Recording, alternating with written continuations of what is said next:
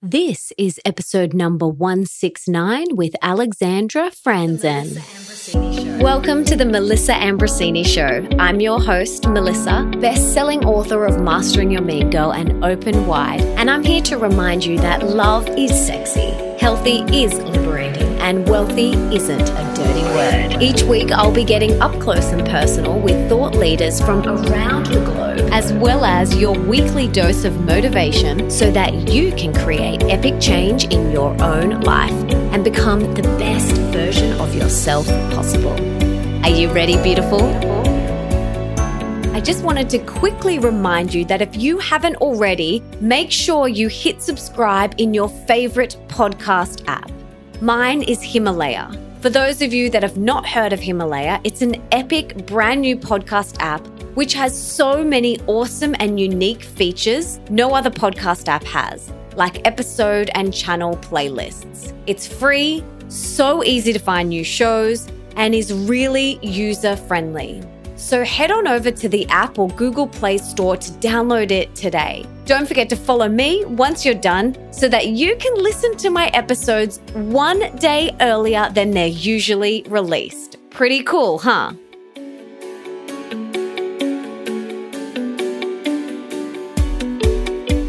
Today's podcast is brought to you by Samina Sleep, which I'm so excited to tell you about. For those of you who've been a long time listener to my show will know there's a common piece of advice with all the health and wellness experts I've had on, and that is they all highlight the importance of sleep. Getting our eight hours of deep, good quality Z's is so imperative for our body, mind, and spirit. We can all relate to that sluggish, groggy feeling after a bad night's sleep or not enough sleep. You just don't feel like the best version of you. And not only do we spend one third of our life in bed, this is where so much rejuvenation and magic happens. And a Samina sleep system can help make those eight hours even more deep rejuvenating, detoxifying, and healing. You see, our home and especially our bedroom should be a wellness sanctuary and as toxic free as possible. And our beds can contain many toxins such as formaldehyde, synthetic non breathable materials, and harmful chemicals such as flame retardants. Also, many memory foam mattresses often do not disclose their contents, but have been found to have VOCs, benzenes, and other potentially carcinogenic materials. Gross, huh? Now, the reason I know all of this is because if you follow me on Instagram, you will know that I've recently finished renovating our dream home, which we did as low tox as possible. The paints, the glues, the materials we used were all low tox. And we wanted to make sure that the place that we spend eight hours every single night was as toxic free as possible, which is why we got a Samina sleep system. And another thing I learned doing my research was that most traditional mattresses encourages trapping moisture from your sweat and drool to remain inside so dust mites colonize inside the mattress. That is so gross, huh? And also, a lot of other beds and mattresses have metal springs and they'll put into the mattress and the bed frame. Now, this was before we had electricity running through the walls, Wi Fi routers inside our homes, and RF devices everywhere. And these metal springs in our mattress and in our bases act like little antennas, attracting that bad frequency to you, to your body, to your cells all night long so we're basically sleeping on Wi Fi magnets. Great, huh? So, one of the other epic things about Samina is that there are no springs or no metal at all, which means you are safe all night long and your rejuvenating, your healing, your detoxification can go even deeper. It's also an epic bed for couples because it has individual back support on each side, it's temperature regulated, and it's not too soft. So if you want to take your healing and your sleep to the next level, head to melissaambrosini.com forward slash Samina, S A M I N A, to get 10% off your Samina sleep system and enjoy, soak it up. It is so good.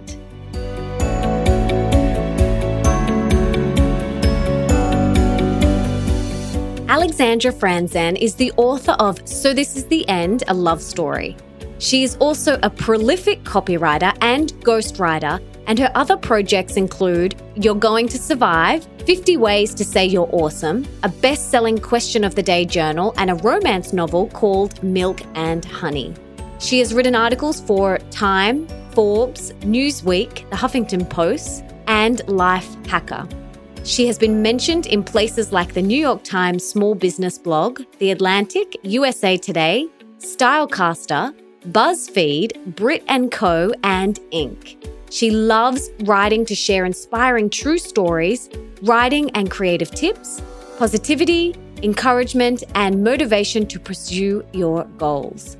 She also works as a copywriter and writing coach, helping clients to develop podcasts, videos, websites, pitches, proposals, and books.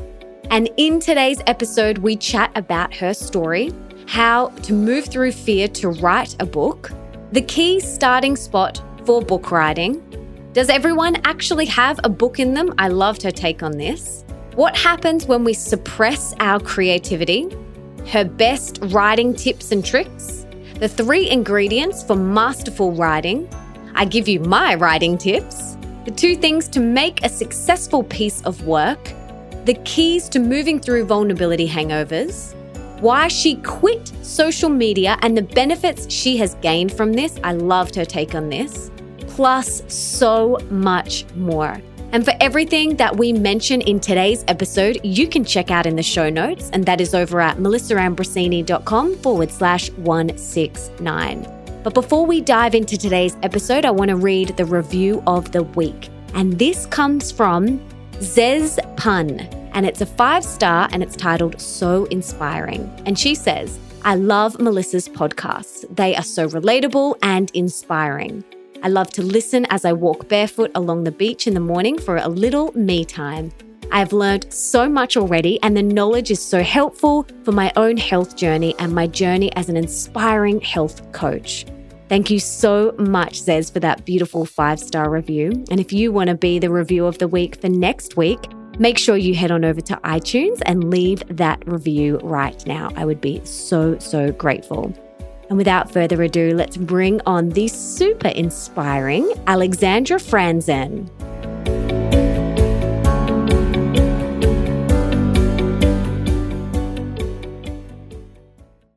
Alexandra, welcome to the show. I'm so excited to have you on the show today. But before we dive in, can you please tell us what you had for breakfast this morning? Ooh, I had actually some delicious pumpkin bread with cranberries and coffee. That was my mm. breakfast, mm. which is actually kind of an unusual breakfast for me, but that's what happened today. Just flow with it. Go with yeah. it. Stepping out of the box. Yeah.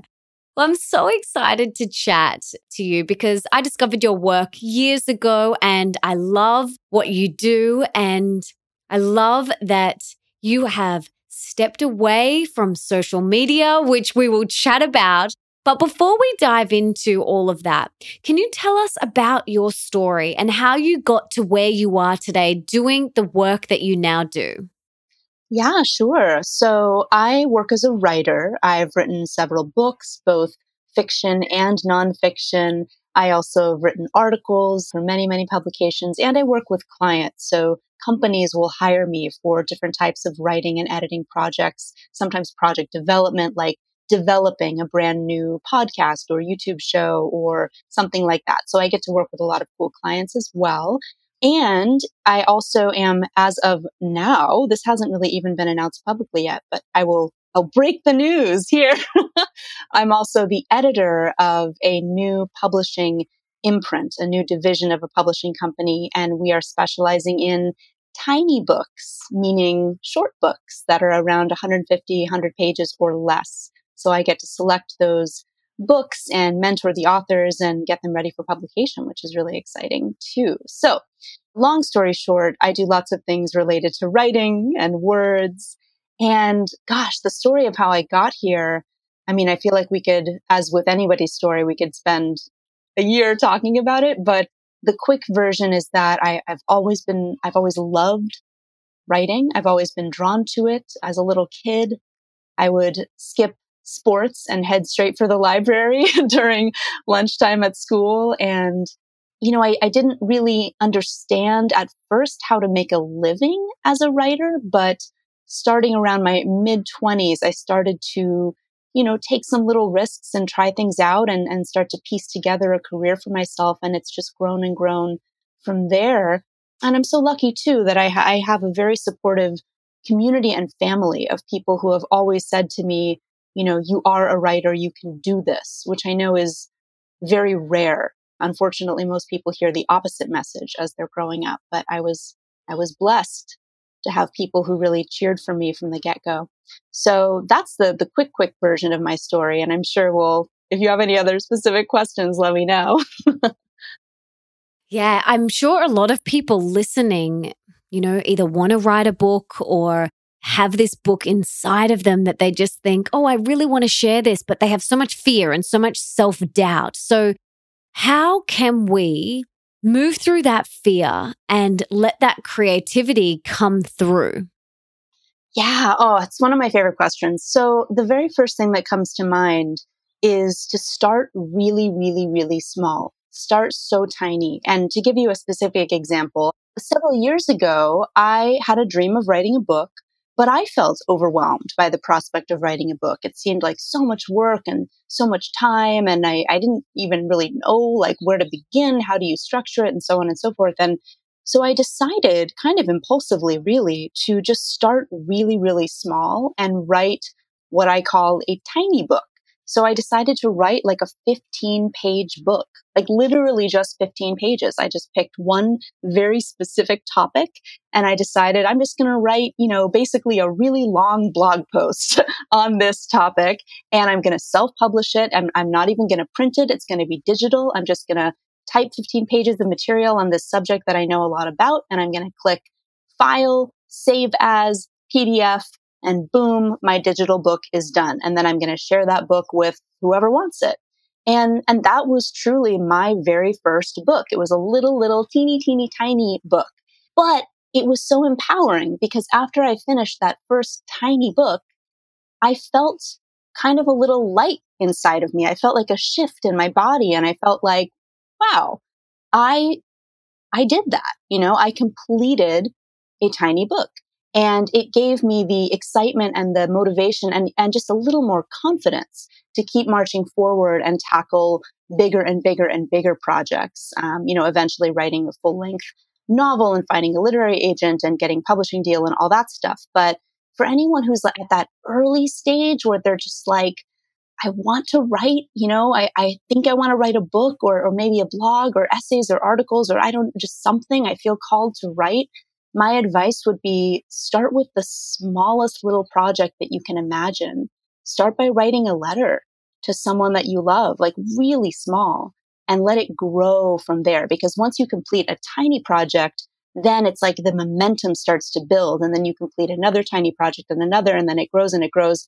And then eventually before you know it, you're at a place where tackling a full length book manuscript doesn't feel quite so daunting anymore. So start small is my very best advice. Do you believe everybody has a book inside them? No, I don't.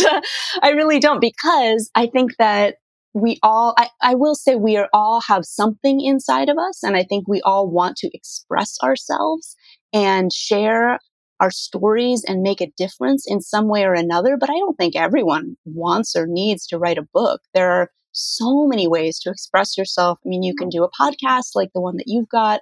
You can do a one woman show on stage. You can write beautiful letters and scatter them anonymously around your city. You, I mean, there's so many things you can do and not everyone needs to write a book. There's plenty of other ways to share your message that aren't book related. Although, of course, books are beautiful, but yeah, not the only option for sure. Yeah, I agree. We all have that creative bubble inside of us and I feel yeah. like we we do need to express it and it's different for everyone. Like for me it's writing and for someone else it might be music or pottery or whatever it is, but I feel like we all have this creativity within us and a lot of us suppress it and maybe because growing up someone told us it was stupid or we can't make money from it. And and like you were saying that that didn't happen to you. You had people saying you can do it and you're an amazing writer. So what happens if we suppress that creativity that's bubbling away inside of us? Ooh, yeah, that's a great question. And, you know, even though I did have a supportive family who I come from a very creative, artistic family. So even though I had that family support, I still encountered some, you know, tons of rejection and blocks along the way. And there were many years where I really squelched my creativity and, and, and suppressed it, as you say. Right after graduating from university, I ended up getting a job that I thought was my dream job. It was, it was working for a big radio production company doing radio. And at first I worked in the communication department, which seemed like a perfect fit. And then I got promoted and this, that, and the other. And I was kind of on this track of, you know, climbing up the ladder, so to speak, and, and getting various promotions and opportunities. And several years went by and I, I had this realization that I wasn't writing. Like, not really. I mean, there was some writing involved in my job, but it was mostly emails and technical manuals and, and things that were very dry. And I hadn't really been flexing my creative muscles at all, like for years. And, and I felt really sad about that. And I started to feel, I mean, even if you look at photos of me from that time in my life, like I, I look kind of pale and almost like the light's been kind of sucked out of my eyes, you know, like I, I don't look like myself. And I think it's because I was, I was working so hard at this, at this demanding, you know, kind of cubicle job and I wasn't having any space in my day. I wasn't making any space in my day for personal art projects or personal creative projects or projects that were meaningful to me. So I, I, definitely know what that feels like to kind of squelch down your creativity and just get caught up in the the busyness of life. And it's not fun. I actually started to feel over time like kind of mentally ill, really. Like I started to feel depressed and anxious and I would start crying at work just out of nowhere. I'd have to go in the bathroom and like close the door and just cry and and I think looking back, it was, that was almost like my body's way of, of telling me you're not on the right track. You know, you need to change something about your life, about your career and, and, and get your creative mojo back because things were just feeling so stifling. Have you ever had an experience like that where you you felt like your creativity was really squelched or suppressed? Absolutely. So much so that it made me sick. Yeah. You know, I ended up really unwell and unhappy because I had just got caught up in the doing of life and right. really pushed my creativity to the side. You know, I'm a writer, I've got two books out, and for me, it's something that I love so much. But I also have other things that really allow me to express my creativity. Dance is another one. I used to be a professional dancer and now I do it for fun with my husband. We're learning, we started at the start of this year learning ballroom and Latin. Oh, so fun. it is so much fun. It's so much fun. And, you know, just some other things like pottery and, you know, painting and things like that. They're all just really forms of expressing who I am. And I love it. And I know that when I don't do it, something is niggling away inside me. It's like, hello, you know, what about me? Like I want I want to be expressed. Yeah. So anyone listening, you know, whatever that thing is that makes you feel like in flow state, they they call it, or where you just, you know, time goes by and you, you know, you could be there for hours and you don't even realize. Like whether it's painting or art or writing or singing or dancing or pottery or gardening or whatever it is, that creative outlet that feels really good in your cells, you know, do it, do it regularly because it's so important for your health and for your happiness. Yeah, I totally agree. I think as human beings, we're not meant to just consume we're meant to create as well. And yeah, we all have, like we were talking about earlier, it may, may, not be a book, but we all have something that we want to play with and create and express. And yeah, when there's no space for that, when it's just choked out of life, it just doesn't feel good. And I think our, our minds and bodies and hearts start to kind of revolt against it. Mm. Yeah. Mm. Now, going back to the writing, you're a prolific writer. How do you get into the writing space? You know, a lot of people ask me, okay, you've written two books. How did you do it? You know, what was your process? Do you have any advice on how to kind of get into that writing space or any little tips or tricks? Yeah, yeah. Oh, I love this topic. So, I mean, there's so many aspects of writing and and I think that Number one, I think you need to begin with a topic or a message that you are genuinely on fire about. Like, if you sit down and you try to write a 300 page book manuscript about a topic that you're kind of like, meh about, it's going to be really difficult. you know, you need to start with something that you are so excited to write about. And it can be anything, you know, it can be the clothing of the Victorian era, or it can be a sexy romance novel, or it can be a book about, you know, how to grow your business to the next level or whatever. But it needs to be a topic that you're jazzed about to begin with. That makes everything easier. It's kind of like the difference between having a conversation about something, you know, you're obsessed with versus having like a boring small talk conversation. You want to be obsessed. So that's number one. And then I also feel that your environment is so important. I, am always saying to my clients and to my students who come to writing classes, you need to set up a beautiful space for yourself. I think that's so important. And, you know, it doesn't have to be uh, that you go and rent an office somewhere. It can be a corner of your home or a corner of your bedroom or a corner of your kitchen or whatever you can manage. But I think having a beautiful space where there's, you know, you can light a candle and there's a lovely flower and you can put on your headphones and listen to your favorite music and maybe look out the window. I think that's so important combined with environment. Of course, time, you know, carving out time that is just for you and just for this project. And that I think is often the hardest thing for people for so many reasons, partly just because life is busy, but partly because I find that many people feel like they don't really deserve to take that time. They feel like, you know, oh, it's, it's such an indulgence. It's such a luxury to set aside three hours to tinker away with a writing project. I, you know, I ought to be making money. I ought to be paying bills. I ought to be with driving my kids around. I ought to be doing this. I ought to be making chicken. I got, you know, blah, blah. and it's like creativity gets bumped down the priority list to the very, very, very, very, very, very, very bottom. And that breaks my heart because it doesn't belong at the bottom. You know, it deserves a place in your life, just like everything else, I believe. So I think if, if you can get those three components, at least to start with, a topic that you're genuinely obsessed with, some kind of beautiful space in your home or in your office or in your city, and some time. Those are like the three ingredients to get things going for sure. And then from there, I mean, there's a million different ways to think about how to structure an article or how to structure a book and, and all of the sort of technique of writing. But I think that those first three things need to be in place first. What about you? What's your thoughts on how to create a writing practice or how to complete a writing project? What do you think people need? Well, for my my two books that I have out, I have done blocked times where I've gone away. So for mastering your mean girl, I went away and I before I went away, I set up everything with my team so that yeah. that was the only thing I was working on.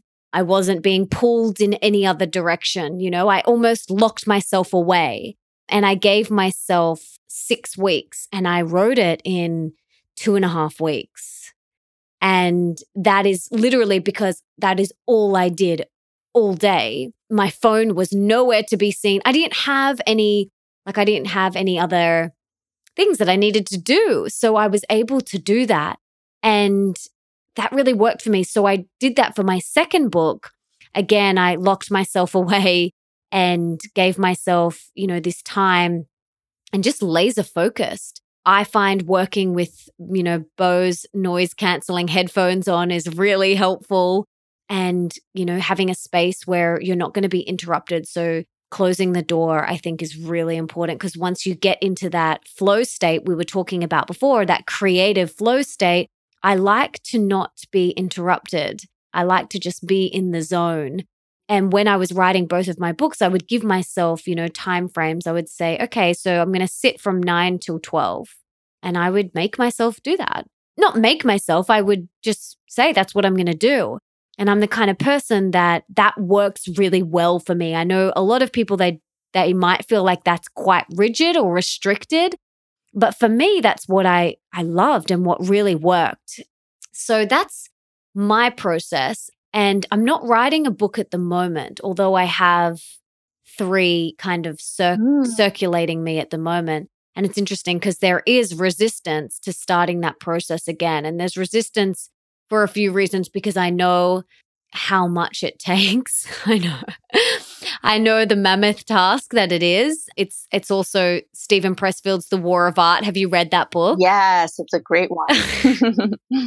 so, yeah, and also I really wanted to allow myself some time away from my computer and my phone yeah. after being glued to it for so long. I was finding feeling almost a little bit allergic to it. Mm. I was like, I just want to be in nature. I want to step away from it. Do you feel like that? Like, I mean, being, you know, attached to your computer so much as well. Like, how do you set those boundaries with yourself? Like, because I'm so sensitive, I feel cortisol if I've spent too much time in front of my computer and my phone. Do you get like that?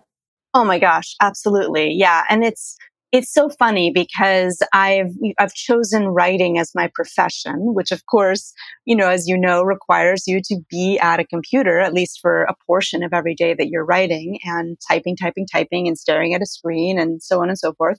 And yet I hate screens and me I, too. I mean, I really do feel allergic to computers as well. So, you know, something that I've been doing lately, which has actually been so much fun and really helpful is I'm staring at it right now. I have a whole wall in my workspace that's covered with bulletin boards, you know, like those cork boards where you can pin things to them. Mm. And I have an entire board that's just called mental and physical health. And every week I write down with a big marker about maybe like 10, 15 different little experiences that I want to have away from my computer at some point in the following week. So, for example, get in the ocean is on my list. Get a massage is on the list. Go to yoga, eat a salad, make a music playlist and take a walk. I, I write down like specific things that get me away from my desk and out in the world and enjoying the sunshine and out in nature. And then as the week goes along, as I complete each thing, I put a little check mark next to it. And I am a total like checklist person. So it gives me deep emotional satisfaction to see all the check marks appearing as the week goes on. But I mean, really what it is, is it's just a visual reminder to me to close my laptop and go outside at least once every single day. Otherwise, I start to feel so gross and just so like constricted in my heart, even though I really enjoy the work that I'm doing. So that helps me just having like a, a visual checklist reminding me, hey, there's a whole world out there away from your from your laptop. That helps me to create some balance. Oh, thank you so much for saying that because I was thinking, oh, I'm going to be a quote unquote bad writer because I hate sitting at my laptop. I I just I you know, and some people like get out a typewriter and get out a pen and paper. I'm like, no, I'm such a faster typer than I am actually writer and my handwriting is so woeful now. Yeah. But what I've also found really helpful for me is those blocks of time. So, you know, the first half of my morning is all self care, and then I'll sit and then, you know, getting away at lunchtime, and then, you know, maybe doing a bit more in the afternoon, but just not having too much screen time. Yeah. Otherwise, I just, it really, I can feel it in my cells yeah. and it just feels feels yucky and I've got to do those things to rebalance, like getting out in nature and meditating and yoga and eating well and all of those amazing things. Yes. That we have access to. But I would love to know you have worked with so many you you've also done ghostwriting right yeah and you have worked on so many books you've worked on so many articles and you've edited and you've done so much like what are some of the core elements to a successful piece of work like you've seen so much. And and specifically in maybe your ghost writing like what have you seen over the years that has really made a piece of work stand out? Oh this is a really cool question. I don't know that i've ever been asked this question actually. And i would say so so to, to anyone who's listening who doesn't know what ghostwriting is it, basically means that someone hires me because they want to write an article or they want to write a book or they want to, sometimes it's a speech or a talk or something like that. They've got the general concept, they've got the message, but they want to hire a professional writer like me to kind of help pull it out of them. So I'll usually interview them, I'll listen to the way that their voice naturally sounds, I'll ask them questions, I'll get them to tell me the story that they want to express and then I'll write it down in their voice, in their style. And then they'll usually go and put a couple of like final flourishes on it. So that's basically what ghostwriting is. It's kind of like hiring, uh, sort of like a, a, a, word midwife or doula to help you like give birth to your project or your book. So in terms of what makes a piece of writing really successful, I would say that the two things I've noticed consistently are number one, that it has a very clear message that is simple and that echoes in people's minds. So, for instance, and it doesn't have to be complicated, it doesn't even have to be like original or revolutionary, just a simple message, a message that human hearts need to hear. It could be as simple as, you are beautiful, or today is not over yet, or today might be your last day. You know, it can be a very simple message, but if the piece has some kind of clear message that people are thinking about afterwards, that's very powerful. And the other thing that makes a piece of writing so powerful is, of course, including a true story, a personal story from your life. Perhaps a story that's a bit vulnerable, perhaps a story where you made a mistake or you experienced something difficult or you know you had a huge setback or a loss or a fumble you know some kind of story where maybe you are not even necessarily the hero at the beginning. Anytime you can share a personal experience a personal story immediately that makes your writing so much more powerful because the people reading the people in the audience are going to be nodding and going oh my gosh me too or I feel less alone now, or oh my God, I thought I was the only one. Thank you for sharing that. Or even if they don't relate to your story in that kind of direct way, they'll be drawn in by your story because they'll understand, wow, you know, they'll, they'll connect with your, your humanity, your humanness. So yeah, a clear message combined with a personal story, boom, that is a recipe for a powerful piece of writing for sure. I love that so much. And that intimacy is what we're hardwired for. And vulnerability makes us lean in. It connects us and it builds trust and builds the relationship between you and the reader or anyone. You know, when we're honest and vulnerable and authentic with anyone, those are the friendships or the relationships that are probably more deep. And then you might have other friendships where maybe you aren't as open and they're more of a surface level relationship, but you want when you're writing your audience or your reader to really go deep with you, then you've got to really open up. I'm curious to hear. I, with both of my books and on social media and even on the podcast and in my events and everything I do, there's often times where I walk off stage or walk away from writing something and have what I call a vulnerability hangover. Do you experience that? Yeah, I know what you mean. It's it's sort of that feeling of of oh, I've I've shared maybe I've shared too much. You might wonder, or I've just shared such a such a personal story, and now I feel kind of drained. You know, maybe you were almost even on the brink of tears as you were speaking. When you feel that vulnerability hangover, what does it feel like for you? Is it is it the worry that you've shared too much, or is it something else? Yeah. Oh, it's more mainly I you know, because when I'm writing, I'm in my heart and I'm in flow. And then if I walk away from it and then go into my head and start doubting myself, mm-hmm. that's when that vulnerability comes in. Is like, you've shared too much, they're going to judge you, all this stuff, which is just what I call my inner mean girl, you know, telling me all of these doubtful, limiting beliefs. And then when I tune back in and I get back into my heart, and I ask myself, you know, was it true for me to share that story? And the answer is yes. And was this story shared to serve my reader? And the answer is yes. Then I can kind of get out of my head and just, you know, master my own mean girl and, and thank her for trying to look after me. But I know that I needed to share that story because that was a very connecting story. And, you know, those are the stories that people come up to me in the street and say, Thank you so much.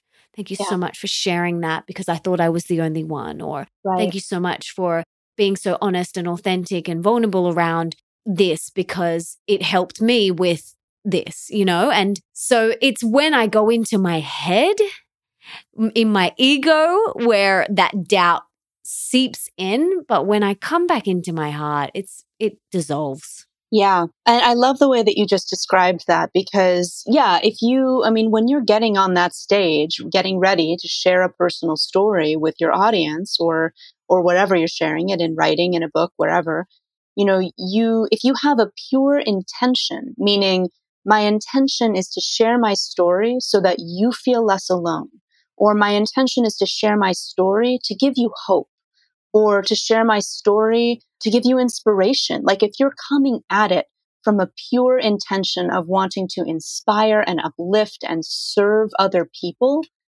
then you kind of can't do wrong, you know? And, and your intention is going to be felt by the people in the audience. Now, if you're telling a personal story and, and you have kind of a dark and twisted intention, maybe your intention really is that you want to shame your ex for treating you so badly or you want to you know you you sort of have a muddled intention well then you're going to feel kind of icky afterwards and have a real vulnerability hangover because you know your intention wasn't quite aligned but so so the, all of this is to say if you're worried you know should i write this? Should i post this? Should i publish this? Should i share this?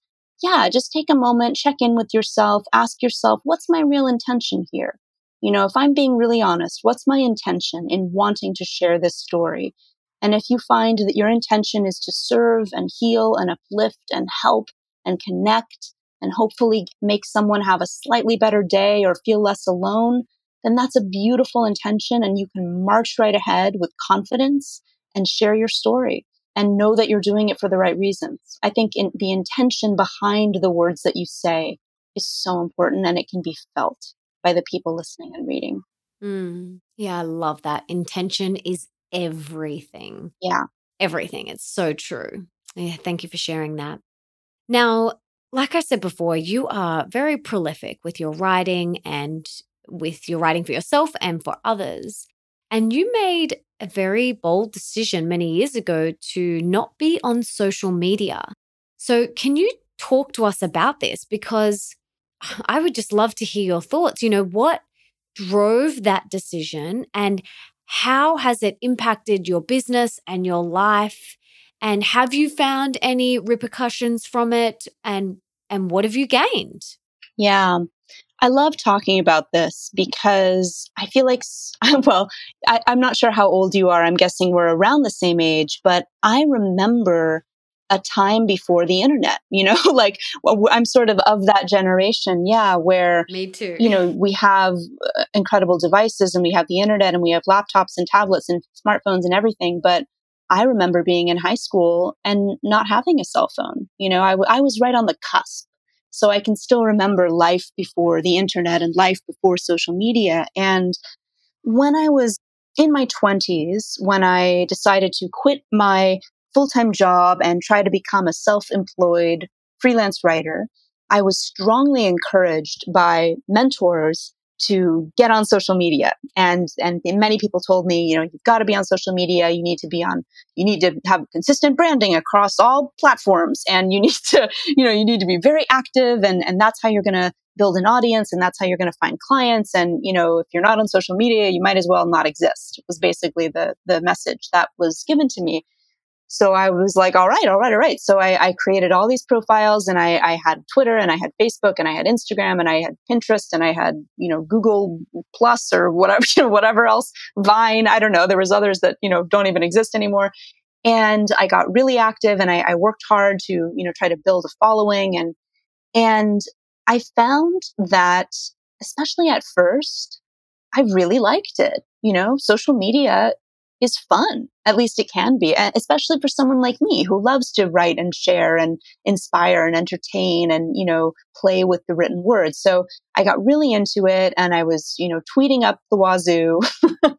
and a couple of years went by and I started to notice, and maybe you feel this way too when it comes to social media, like I started to notice that some changes were happening in my brain with my habits that I didn't like very much. For instance, I, I remember that I, w- I would reach for my phone sometimes automatically, you know, without even realizing I was doing it, almost like I was sleepwalking. And I would just reach for my phone and start scrolling, scrolling, scrolling to see, you know, the latest updates.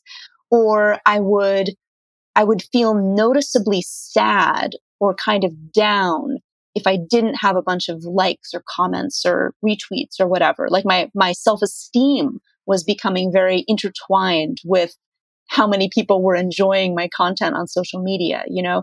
So I, I noticed some weird things happening in my brain as the years went along. I, I was almost like I was becoming dependent on social media or even addicted, you could say, where I was relying on it to make me feel good about myself. And I noticed this happening and it troubled me quite a bit. So I decided to do a little math. And I, I literally sat down one day with a calculator and I asked myself, okay, well, if I'm going to tweet, you know, if I tweet today, how many minutes of my life goes into one tweet?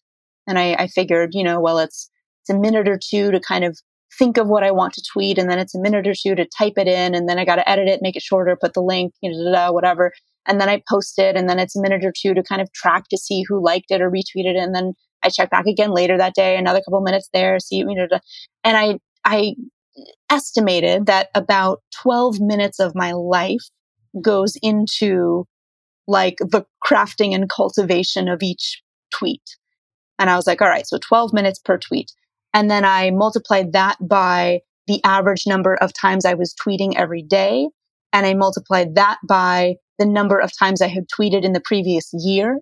And then I multiplied that by like, you know, if I were to continue tweeting at my current rate for the rest of my life, like for the next 40, 50 years, what's the grand total? How many minutes of my life?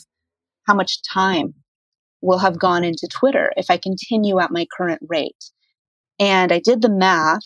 And what I found was that it was about three years of my life that would have gone into Twitter.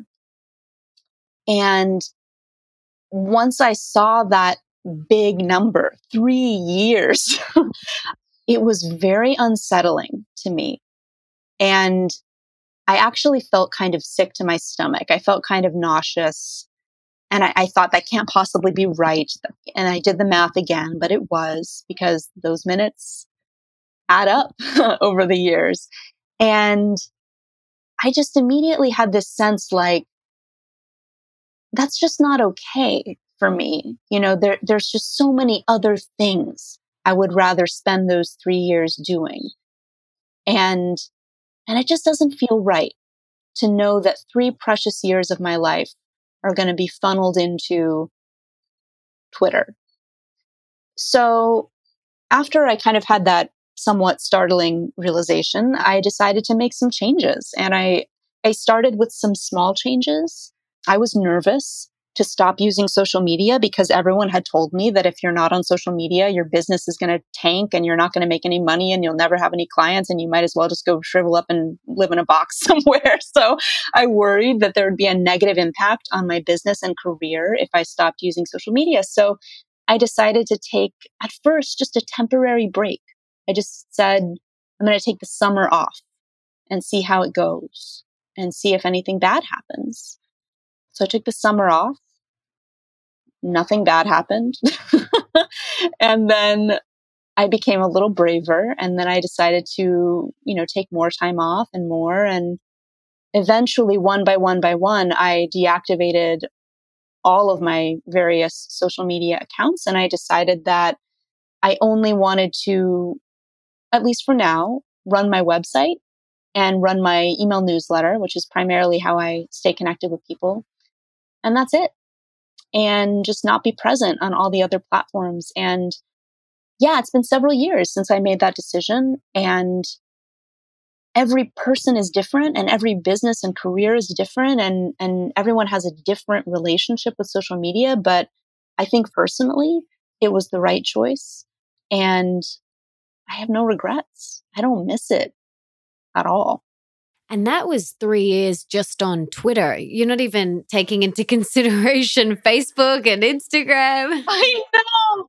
Oh my gosh. I know it's, it's wild. And I, even though it's a little uh, unsettling to do, I encourage everyone listening to sit down with a calculator and do the math and and not just with social media but like with everything in life you know how many minutes, hours, months, years are you spending, you know, stuck in traffic on your way to your job that you don't even like? Or, you know, how many minutes, hours, years are you spending looking in the mirror and, and saying mean things to your body? Like th- there's just, we spend so much time, so much time, so many life minutes doing all of these things that are either you know meaningless or or actually harmful so I think it's very powerful to actually calculate the number. And it, looking at that big number can really motivate you to make some changes. I know it certainly did for me. And do you miss it? No, I don't. I really don't. You know, I, I have an amazing tribe of friends. I have, you know, about five really, really close friends that I text and call and see on a regular basis. I have an amazing family. I love meeting up with people for spontaneous workouts and meals. I, I send emails if I need to get in touch with a client or whatever. I mean, I, there's so many ways to communicate and connect and, and have a rich life. And social media is a great tool if you want to use it, but it's an optional tool. It's not a mandatory tool.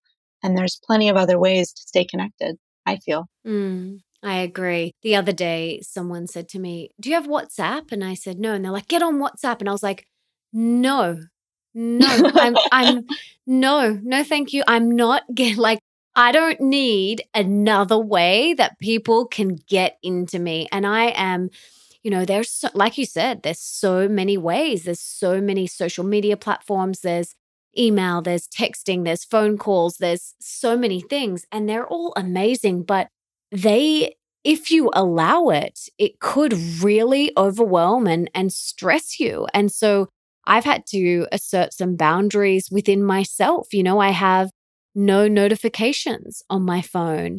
I have turned voicemail off my phone. I don't want you to leave me a voice message. Don't leave me. That's another thing I have to check. Like, you mm-hmm. know, I don't I don't want another thing to check. I deleted WhatsApp. I don't have the only social media I have on my phone is Instagram. I don't have Facebook. I don't have Twitter. I don't have anything else because I just really needed to find what works for me and I put a limit on my social media on my phone. You know, the the latest update on the iPhone, you can do that. You can set, you know, half an hour on social media or half an hour on emails or whatever it is. And setting that up for yourself is really helpful I'm sure when you did that, you felt like you had gained so much time. Did you feel like that? Yeah, absolutely. Absolutely. I, I think I gained time. I gained more quiet and space inside my mind. And it also, it also forced me in a good way to look at where does my self esteem come from? You know, why do I like myself? Why do I feel good about who I am as a human being? And is it because, you know, a hundred people retweeted my last tweet? Or is it for some other reason that's not connected necessarily to external validation or praise? So for so many reasons, for me, dropping off social media was a great choice. But, but again, it's, it's not a, it's not about, you know, oh, doesn't have to be black or white. It doesn't have to be you delete all your accounts or you have all your accounts like you. You know, people can just choose to be more intentional with social media and say, you know, I love Instagram. I don't love Facebook. I want to have email. I don't want WhatsApp. You know, just making intentional choices and making it work for you so that you're engaging in the way that you want to engage and you're not overloaded. I think that's so beautiful. It's all about intention, just like we talked about earlier. And when you found yourself with so much more white space, were you like, uh, wh- what do I do with all this space? Like, wh- did you immediately want to fill it or how was that process for you? Oh, that's a good question. You know, I would say that the white space has been filled with beautiful creative projects that are really meaningful to me. You know, I, I don't think it's a coincidence that some of, you know, what I consider to be my favorite creative projects, including several full length books, were created after I dropped off social media. like it definitely freed up a lot of space and energy and time that I could then funnel into other projects that felt more meaningful to me, as well as just life, you know? it's a beautiful thing to feel free of all, of all the digital tethers and the need to check and respond and comment and track. It gives you a little more space to be able to spontaneously call your mom, you know, for a long chat or meet up with a girlfriend for a walk or whatever. So yeah, so many benefits. And I, I love having the white space. I would like even more of it in my life. Yeah, beautiful. That's something that I'm very intentional about is creating and keeping lots of white space in my calendar. So yeah. I'm not the person that books back to back meetings and back to back podcasts and back to back catch ups with friends on the weekends. I used to, and it burnt me out. So for me, it's like if I look at my week ahead, so you know, on a on the Sunday, I kind of look at my week ahead and I look at what I've got coming up and do I need to organize anything? Do I need to maybe move something? And if I look at my week ahead and I feel anxiety or overwhelm, the first thing I do is go in and I'm like, move that, delete that, reschedule that, cancel that. And I just go in like and just chop my calendar apart so that there are these big chunks of white space for me to go and walk along the beach and to just be, you know, something I have been really feeling of late is not wanting to consume, you know, not wanting to read personal development books and listen to every audiobook and podcast that comes out and and and just consume consume and consume. And so I've been doing this really novel thing. Get ready for this. Are you ready? I'm strapped in. I have been going for walks without my phone. Whoa. Wow. it's so, it's like in the olden days. yeah, like full old school, right? And yeah. I cannot tell you, when I first started doing it, I had like a little bit like, oh, like almost like I noticed this like security blanket thing. It was so mm-hmm. like I, I, you know, you know how children are, are with like their toys and things like that, yeah. like their blankets or their toys. I noticed myself like feel uncomfortable without it. And it was so interesting. And I was like, okay, I really need to look at my relationship here with my phone. And am I plugged in to technology and, and the technology matrix right now? And so mm-hmm. when I went for this walk, the first time I did it, I was walking and I was like, this is so beautiful. This is I was listening to the waves. I was looking at the trees. I was smiling at all the people. I was watching the surfers. I was feeling the sand between my toes. And I was fine. And I was like, this is amazing. And I came home and I told my husband, and he was like, yeah, like, yeah, that's that's just called life, honey. And I was like, yeah, you know, I, I'd kind of forgot because I had become this serial learner. Yeah. This serial consumer of, okay, every spare bit of white space I have, I have to fill it with reading or learning or audiobooks or podcasts. Right. And it was coming from a place of, yeah, not being enough or not feeling enough when, or not, not doing enough or not achieving enough. And when I really looked at that and unpacked that, I was like, wow, no, no, no, I am enough just as I am. I don't need to achieve and do and strive and be. Who I am is enough. And now it's like every morning when I go and do my walk, I'm just like, oh, so good. It's just heaven. Yeah, it's amazing. I met this woman in London a few years ago. She runs a business where she basically leads people on phone free, unplugged walks around the city. And they just meet up with her at a, you know, predetermined location and she takes people on these beautiful tech free walks around London and all they do is look at stuff you know and like walk mindfully and smile at people and look at the plants and look at the architecture and just just walk. And people love it so much because it is so different from how so many of us live our our busy plugged in lives these days. And she came up with this phrase that I love which is look up not down you know, because we're always looking down at our devices and walking and scrolling and walking and texting and walking and typing and, you know, looking down at our phones. And she invites people to look up. And as you found on your beautiful walk by the waves the other day, up is amazing. you know, there's there's a lot of beauty going on in the world around us if we'll just put our phones away or leave them at home and and take it all in. So I, I love that you're doing that, and it's it's something I've been trying to do more of as well. I, I love listening to music while I walk or jog or run. So I, I struggle sometimes because I'm like, oh, I want my music on my phone. But at the same time, it's, I know it's so good to just take a silent walk sometimes and just take in the sounds of the world without any devices strapped to your body. So I applaud you for that. yes. My husband has a podcast as well. And at the end of it, he says, don't forget to look up, see the beauty around you, see the beauty within you. And I just love that sentence so much because yes, yeah, he's the same. He's like, up. we need to look up. Absolutely. Absolutely. Um, okay. I would love to turn the spotlight a little bit more on you and get a little bit more personal. What do you attribute your success to? Because everyone's definition of success is different, but what do you attribute your success to? Hmm. Well, I mean, to begin, I think we have to define what success means because, of course, you know, we all have a different definition of success.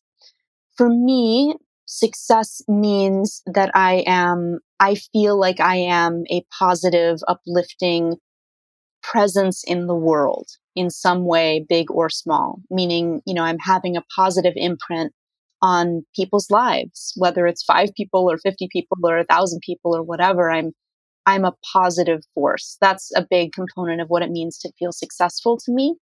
Being successful to me also means that I'm I'm making art that that moves people on an emotional level. You know, I'm writing articles, I'm writing books, I'm I'm making art that moves people and that I have enough white space and and space in my life to spend quality time with people that I love and do things that are not work related as well. So that's kind of what success means to me along with the obvious, you know, financial component of I'm earning enough money to pay my bills and save and, you know, all that stuff too, of course.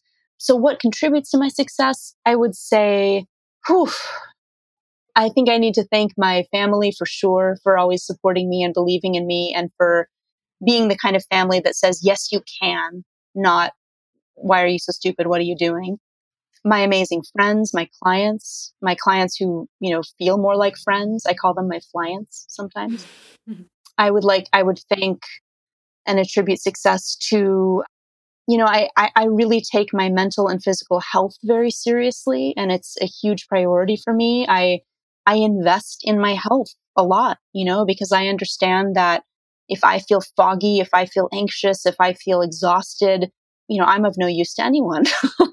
and it's it's very difficult to produce and write and create and make things when you feel completely drained. So, you know, I, I attribute some of my success to just being very disciplined in a good way with taking care of myself. You know, you mentioned earlier on this on this conversation that you take, you know, the first half of the morning for self-care and yeah, I mean that's it's it's not a frivolous luxury, it's crucial, I think, to just feeling good as a human being in a human body.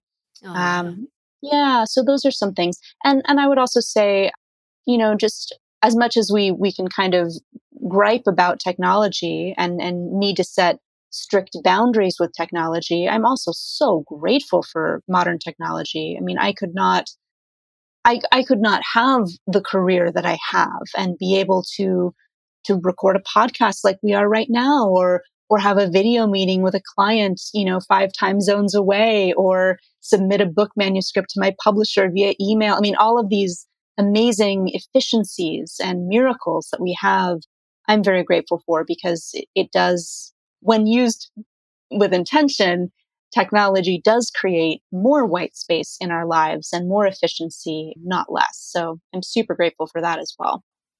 Awesome. Now, let's pretend you have a magic wand and you can put one book in the school curriculum of every high school around the world.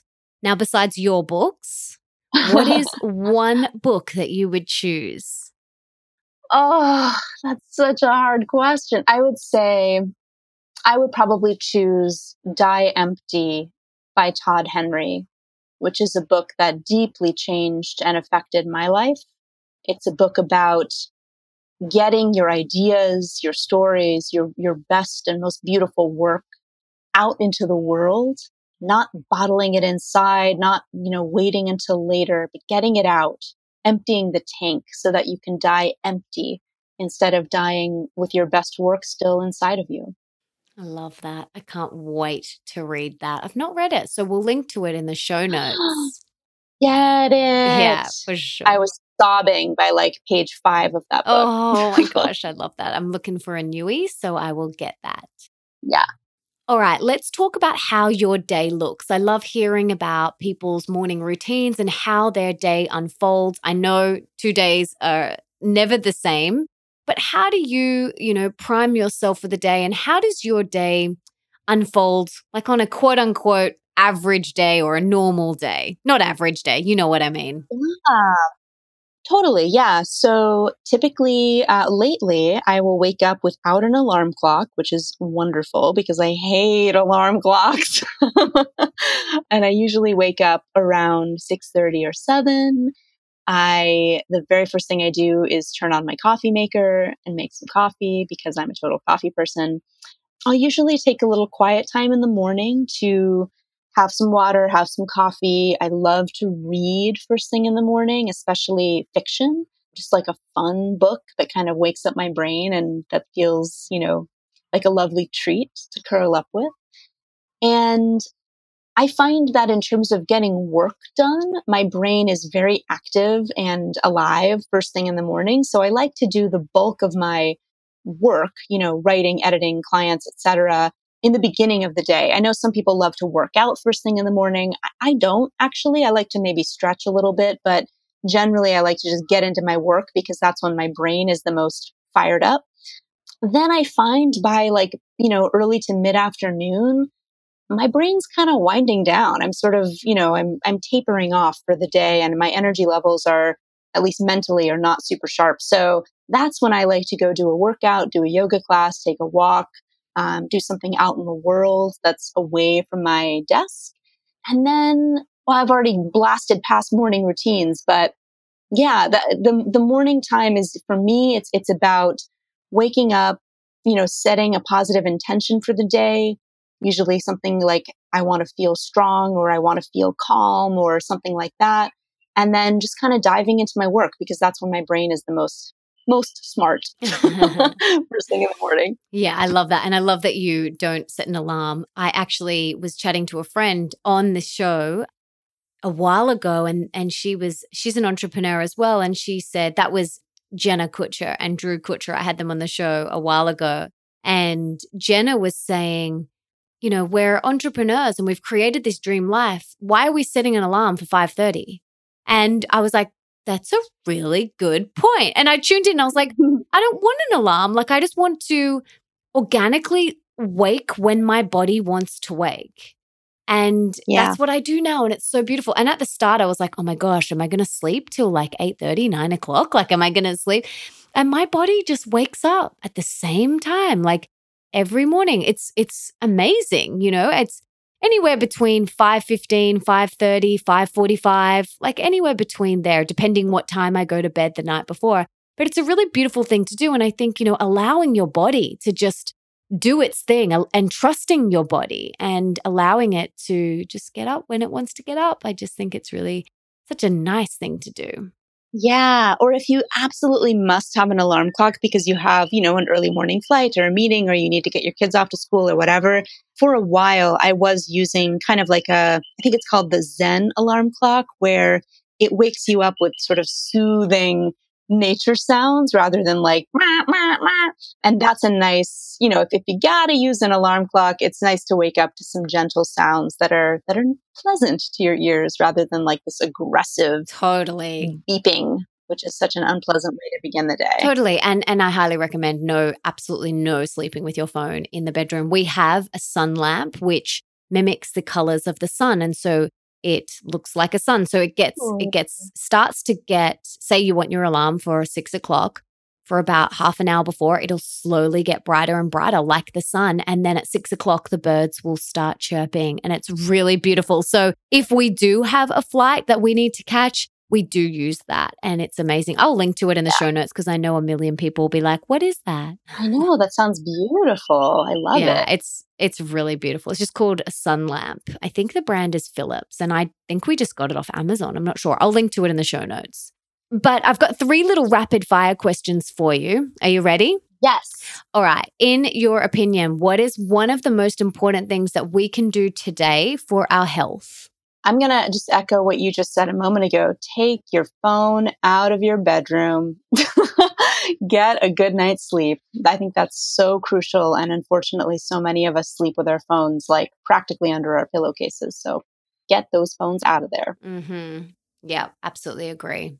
Okay, what is one thing that we can do for our wealth? So, more abundance in all areas of our life? Hmm.